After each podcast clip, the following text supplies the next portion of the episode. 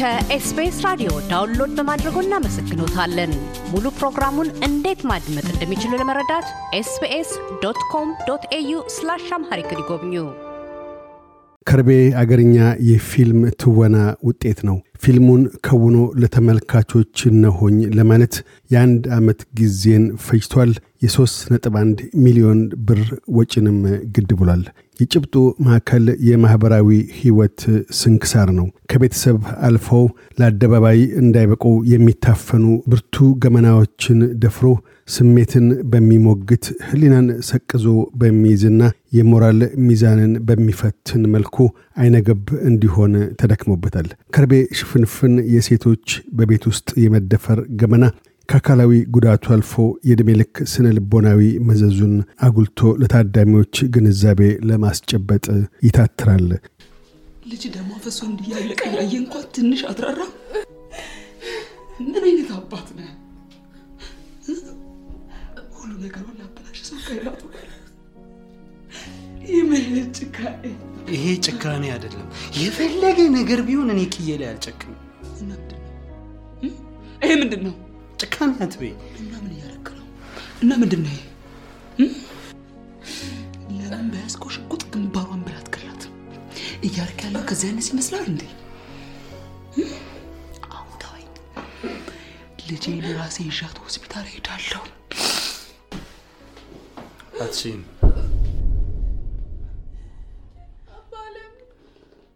ለምንድን ነው አልችልም? ይህን ማድረግ አትችይም።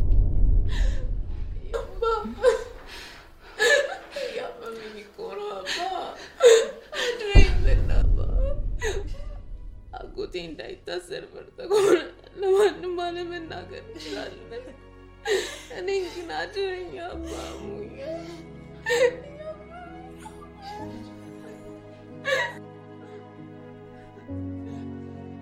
ይህንን እኮ ማድረግ ስላቃት ለምንድን ነው አልችለው? ምክንያቱም አሁን ልነግራቸው አልችልም።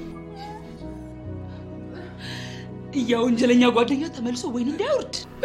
ጽዮን። ጽዮን አትበለኝ፣ ስሜን አትጥራው። ያ ጨካኝ ነፍሰ በላ! እንዳትጨርሽው እንዳትጨርሽው ነፍሰ በላ! እንዳትዩ እንዳትዩ ይህንኑ አስመልክተን ከከርቤ አዘጋጅ ስዩም በላይና መሪ ተዋናይ ሄኖክ ወንድሙ ጋር ተነጋግረናል። በቀዳሚነት ያነሳነው የጸሐፌ ፊልሙ ብዕር ከርቤ የሚለውን ስያሜ ለመጠሪያነት የቀለመው ስለምን ነው በሚል ነው። ስዩም በላይ እንዲህ አብራርቶታል። ከርቤ የሚለውን ስያሜ የተሰጠው ከሁለት ነገር ጋር ነው። ምንድነው? የመጀመሪያው ነገር ከርቤ ወይም እጣን ስንል ጥሩ መዓዛ፣ መልካም መዓዛ ያለው እጣን ነው። ያንን መዓዛ የሚሰጠን ለእኛ ግን እሱ እየተቃጠለ ወይም እየጨሰ እየነደደ ነው። ስለዚህ መጨረሻ ላይ የፊልሙም ማንተንም ላይ እንደሚለው እንደሚያሳየው ልጅቷ ቤተሰቧን ሕይወት ለማቆየት ቤተሰቧ እንዳይበተን ስትል ለምትከፍለው መስዋዕትነት የተሰጠ ከርቤ የሚል ስያሜ ነው። እሷ እየነደደች እየተቃጠለች፣ የመጀመሪያው ነገር እሱ ነው። በሁለተኛው ነገር ደግሞ ሰው ሲሞት ይሄ መጥፎ የሚመጣውን ጠረንም ለማጥፋት የምንጠቀምበት በቤተ ክርስቲያን አካባቢ ጋር የሚጨስ ዕጣን ነው። ስለዚህ እነሱን ነገሮች ከማያያዝ ከህይወትና ከሞት ጋር ያለውን ነገር ለማያያዝ ተደርጎ ታስቦ የተሰጠ ርዕስ ነው ከርቤ የሚለው ርዕስ። ሄኖክ፣ ፊልሙ መሪ ተዋናይ አንተ ነህ። የፊልሙ ትወናው በአንድ ቤተሰብ ዙሪያ ላይ ያጠነጠነ ነው። ለማንኛውም ወላጅም ሆነ ለተመልካች የሞራል ፈተና ውስጥ የሚጥል ሁኔታ ነው ገጥሞ ያለው በተውኔቱ ውስጥ። ያንን ደግሞ ሚዛናዊ አድርገህ ለማለፍ እየሞከርክ ያለኸው በመሪ ተዋናይነትህ እንደ አንድ ተውኔት ከዛም ባሻገር ደግሞ እንደ ግለሰብነትህ የፊልሙ ሂደት ምን ያህል ፈታኝ ነበር ላንተ?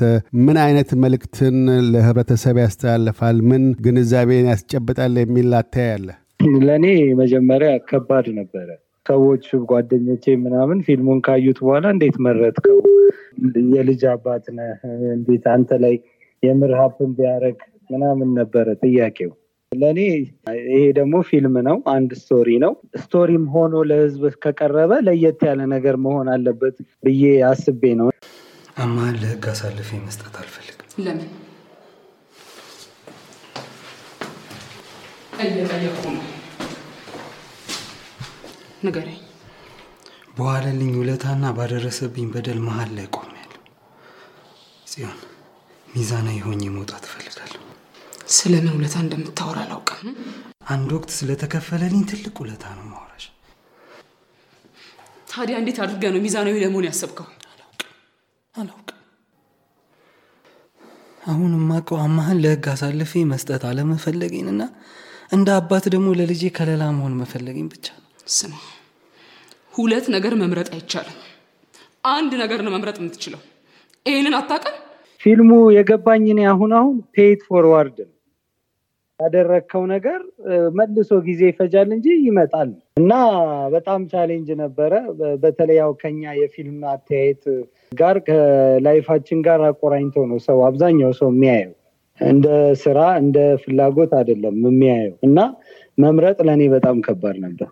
ስዩም በታዳሚው ፊልሙን በሚመለከትበት ወቅት የህይወት መስታወት ሆኖ ራሱን ወይም ዙሪያውን ህብረተሰቡን ወይም አካባቢውን እንዲቃኝ ነው የትወና ነገሮች በሚከናወኑበት ወቅት መልሰው ለተመልካች እንዲደርሱ ሲደረግና በዛ ውስጥ ተመልካቾች ወይም ታዳሚዎች ህይወታቸውን በምን መልክ እንዲያዩ ከዛስ ምን እንዲወስዱ ነው ዋነኛው መልእክቱ በአንተ አተያይ?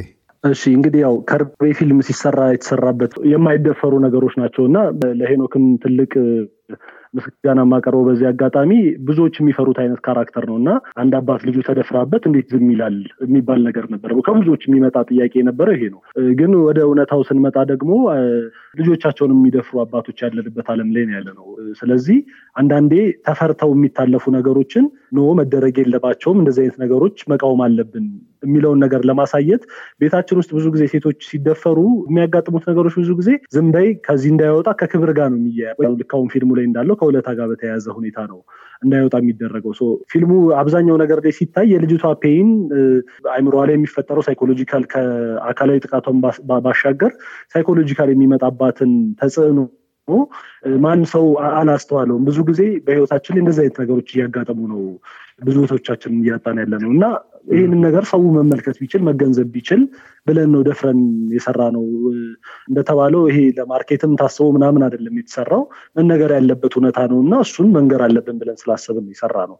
ሄኖክ ፊልሙ ከተጠናቆ ለህዝብ ከቀረበ በኋላ እይታው ላይ የህዝብ አቀባበል የህዝብ አተያይ ምን ነበር? ምን ያህልስ እናንተ በፈለጋችሁት ልክ ግንዛቤ አግኝቷል ህብረተሰቡ?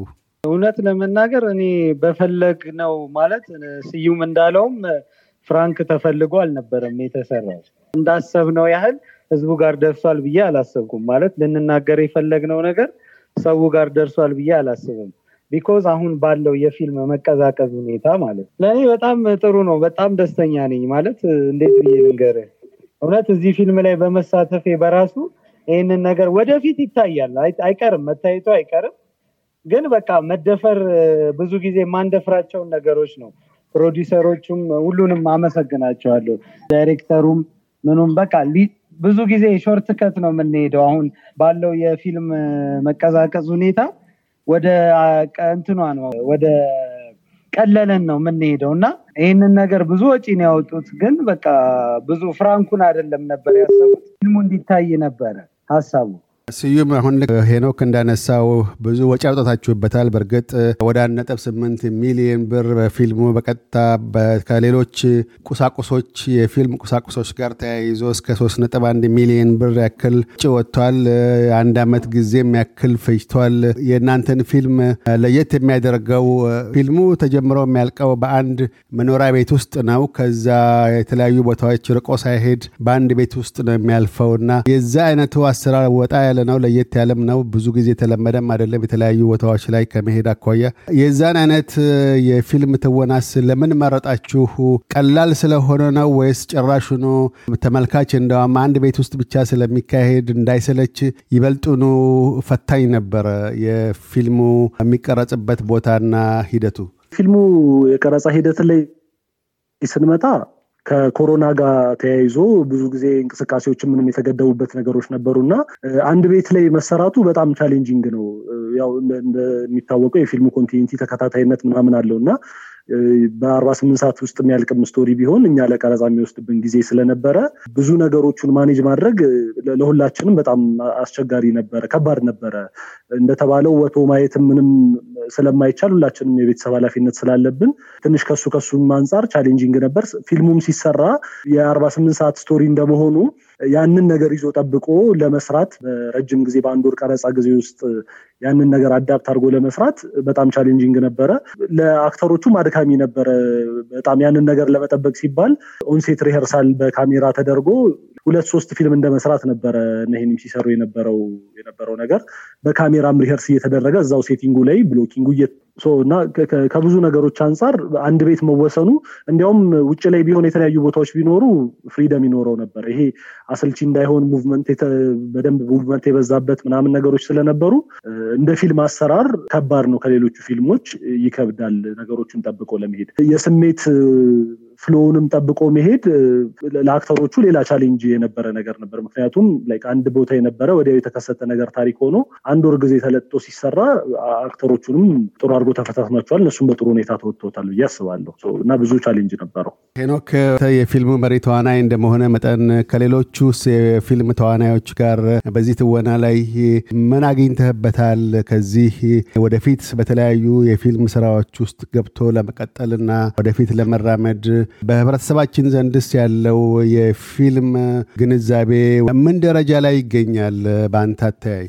እኔ በጥቅሉ ምን መሰለ እንደ ውጭ ልብስና እንደ ውጭ ጫማ ነው ማስበው አሁን ፊልም ያለበትን ደረጃ አብዛኞቻችን በውጭ ልብሶች በውጭ ጫማዎች ነው አሁን ሀገራችን ላይ እያጌጠን ያለ ነው ሰው የውጭ ፊልምም ነው የሚፈልገው ያ የሆነበት ከምን አኳያ ነው የሚል አመለካከት አለ። የእኛ ሀገር ያለው የፊልም ጥራት ደረጃ ወይም ደግሞ የታሪኩ ርቀት ከሌሎቹ በሆሊውድ ደረጃ ያሉት መልቲ ሚሊዮን ዶላር ወጪ ወትወጥቶ የሚሰራበት ነው። በእርግጥ ሁለተኛ አገር ቤት ውስጥ ደግሞ ያለው ፊልሞችን የማሻሻጡ ህዝብ ዘንድ እንዲደርስ በጉጉት እንዲጠብቅና በጉጉት እንዲመለከት የማድረግ ለዛ ተጨማሪ ወጪ አውጥቶ የማስተዋወቅ ስራዎች በሚገባ ካለመሰራታቸው አኳያ ነው ወይስ ከፊልሙ ጽሁፍ ጥራት ደረጃ ማነስና የፊልም ተዋናዮች በህዝብ ዘንድ ብዙም ታዋቂ ስላልሆኑ ነው? የመጀመሪያው የማይፎካከር ነገር ነው የምናፎካክረው። ሆሊውድን እኛ በልምድ ከምንሰራ ሰዎች ጋር ማፎካከር በጣም ከባድ ነው። ሁለተኛው ነገር ደግሞ ፊልም ሰሪው ሊከፈለው ይገባል። ፕሮዲሰሩ ያወጣውን ብር ሊያገኝ ይገባል። የሰራውም ሌላውም ከጀርባ ያሉት ሰዎች የልፋታቸውን ሊያገኙ ይገባል። የልፋታቸውን ካገኙ short cut አይሄዱም። ይሄ የተለመዱ አተራረኮችን አይተረኩም። ብዙ ወጪዎች እያወጡ ፊልሙን ትልቅ ወደ ማድረግ ነው የሚያስቡት ይመስለኛል። የልፋቱን እያገኘ አይመስለኝም። ማለት ባልተከፈለው ነው እየተጠበቀበት ያለው። ፍራንክ ለፊልም በጣም ትልቅ ነገር ነው። ፍራንክ ከሌለ በጣም ከባድ ነው ፊልም መስራት። እያንዳንዳቸው እርምጃዎች ብር ናቸው። ለዛ ደግሞ ከርቤ ለምሳሌ ከርቤ ላንሳለ ከርቤ ወደ ሶስት ነጥብ ምናምን ሚሊዮን አወጣ ይባላል። ያ ማለት በጣም ከዛ በላይ ማግኘት አለበት ለኔክስት ፊልሙ። ዛሬ ተሰብሮ ቁጭ ማለት የለበትም። ፊልሙን ከማስተዋወቅ አኳያስ ብዙ ስራዎች ይሰራሉ። ቀደም ተብለው ተዋናያኖችን የማስተዋወቁ ረገድ በተለይም በሚዲያም ዘንድ እንደዚሁ ፊልሙን review አስመልክቶ ወይም ክለሳዎችን አስመልክቶ የሚቀርቡ እነኚህ እነኚህ ሁሉ ለፊልሙ ስራዎች ትልቅ አስተዋጽኦ ያበረክታሉና በሚዲያውም ዘርፍስ ሆነ በሌላው ዘርፍ ወይም በህብረተሰባችን ለፊልም ያለው ፍቅር ያ እንዴት ነው የሚታየው? ስዩም እና ይህንንስ ለመለወጥ ምን መደረግ አለበት? ከኪሳቸው ያወጣቸውን ገንዘብ ተመልሶ ትርፋማ መሆን አለበት። ያ እንዲሆን ምን መደረግ አለበት? ጉድለቱ የቱ ጋር ነው?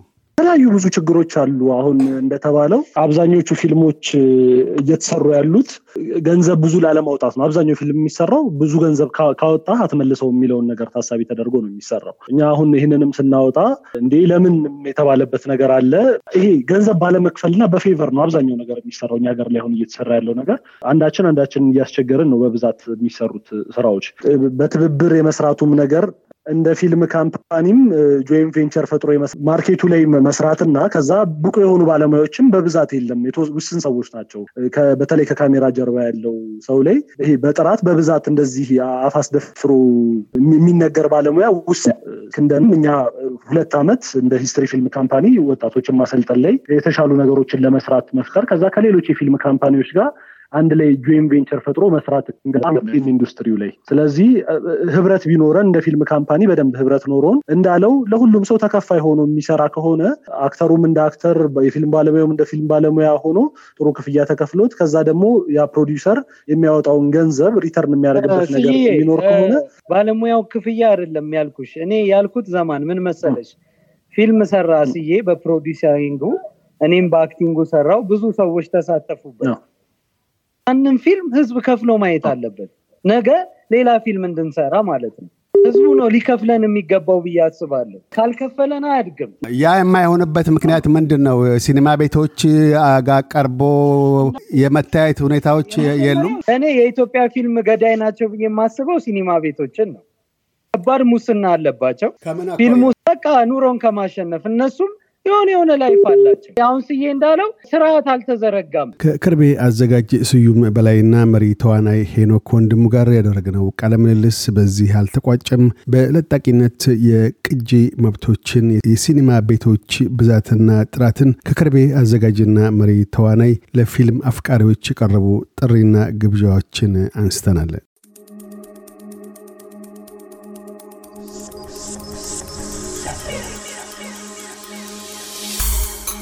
ከማህበረሰብ ለማህበረሰብ